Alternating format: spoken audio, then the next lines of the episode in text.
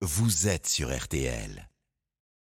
Et on commence avec le son du jour. Le premier cas de tricherie mécanique est devenu réalité. Euh, C'est la Belge euh, Femke van den Driesch. Un moteur avait été découvert dans le cadre de son vélo à l'occasion des mondiaux juniors de cyclocross. C'était il y a 7 ans. Depuis, les affaires et les soupçons de dopage mécanique s'accumulent.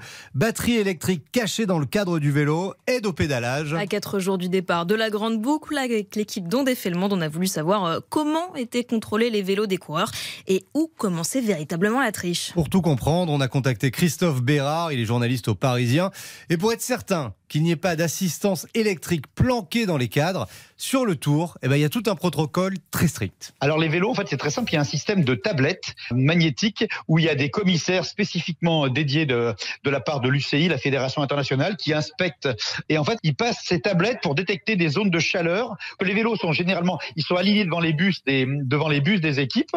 Et il y a un technicien qui passe son petit, qui, passe sa tablette euh, entre les roues et les cadres. Ça prend quelques secondes à chaque fois par vélo. C'est vraiment une manipulation extrêmement simple. Normalement, qui est fait tous les jours. Alors après, euh, il peut y avoir, ça peut être aussi aléatoire, c'est pas systématique tous les jours, mais les équipes doivent se tenir prêtes à laisser le, le technicien de l'UCI euh, procéder au test. Ils sont pas prévenus euh, de l'heure et du contrôle. Et au niveau professionnel, sur les grandes courses, ça marche tellement bien qu'a priori, plus personne n'essaie de tricher comme ça. Aujourd'hui, en fait, c'est quasiment comme si on pêchait dans un étang vide, c'est-à-dire qu'il y a quasiment une certitude qu'on ne trouvera plus rien. Mais ça existe encore et, je, et il permet surtout de, de rassurer les foules. Des batteries dans le cadre, on en trouve encore de temps en temps, surtout au niveau amateur. Et puis il y a d'autres contrôles hein, qui sont effectués sur les vélos. Oui, le poids du vélo, on fait pas ce qu'on veut.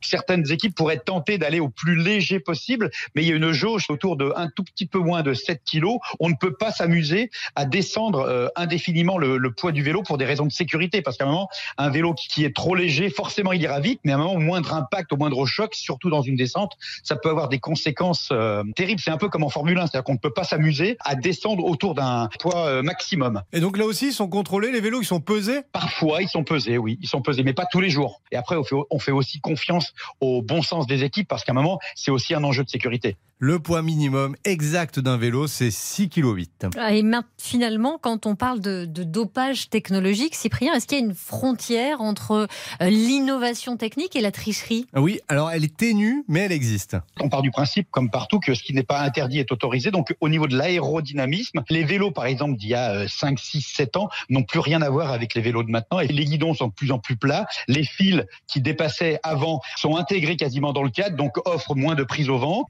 Les chaînes avant, chaque maillon dépassait la bataille, ils sont soudés. C'est ce qu'on appelle des petits gains marginaux, qui est autorisé par l'UCI. Ce qui compte, c'est qu'il n'y ait pas une triche et que certains coureurs gagnent une puissance supplémentaire grâce à la tricherie. On a le droit de jouer sur l'aérodynamisme, mais, mais pas sur la puissance proprement dite. Ce sont des véritables Formule 1 du cyclisme, des petits bijoux de technologie où il faut à minima entre 15 et 20 000 euros pour s'en offrir un. 20 000 euros oui. le vélo, à votre bon cœur, les amis.